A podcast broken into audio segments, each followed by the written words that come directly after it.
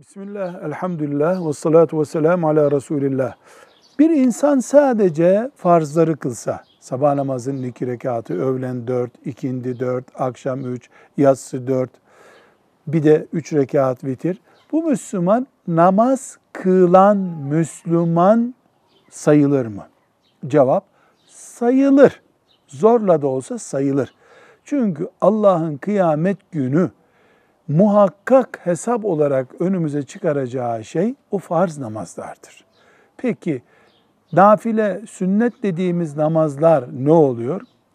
Bu namazlar bizim o namazlarımıza da destek olacak namaz ehli olma, namaz atmosferinde yaşama kalitesi sağlıyor. Sevap getiriyor. Bizi daha namazlı Müslüman haline getiriyor.